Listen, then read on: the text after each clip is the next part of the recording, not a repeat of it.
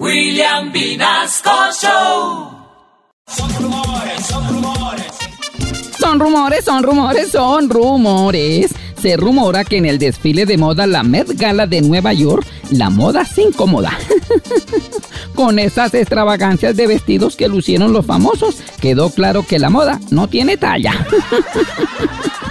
Para mi gusto esos vestidos eran muy ordinarios, más ordinarios que un vestido de novia color fosforescente.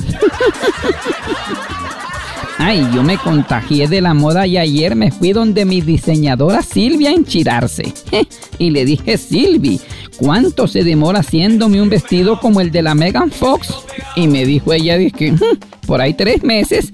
Le dije, ay, mijita, y pensar que al mundo lo hicieron en seis días. Sin embargo, no me quedé con las ganas de vestirme a la moda para quedar igualita a las lumbreras de Nueva York y me fui con mi cónyuge para la tienda de Hernán Zafar. Hmm. Y me probé un vestido y le dije a mi cónyuge, mijo, me veo gorda con este vestido. Y me dice el tipo, hmm, se ve gorda con ese vestido, sin ese vestido y con todos los vestidos. y le dije, ¿ah, sí?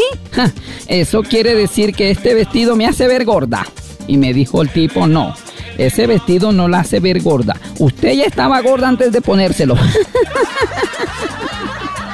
Le dije, ¿sabe qué, mijito? Yo estoy en un punto de mi vida donde no me interesa entrar en el corazón de nadie. Con que logre entrar entre un jean es más que suficiente.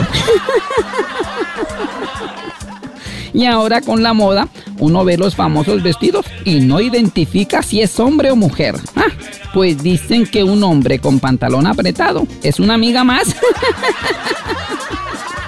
y a propósito, ustedes saben que hacen dos hombres de la China vestidos de mujer. ¿No saben? Están jugando a las damas chinas. Ay, son rumores, son rumores, son rumores.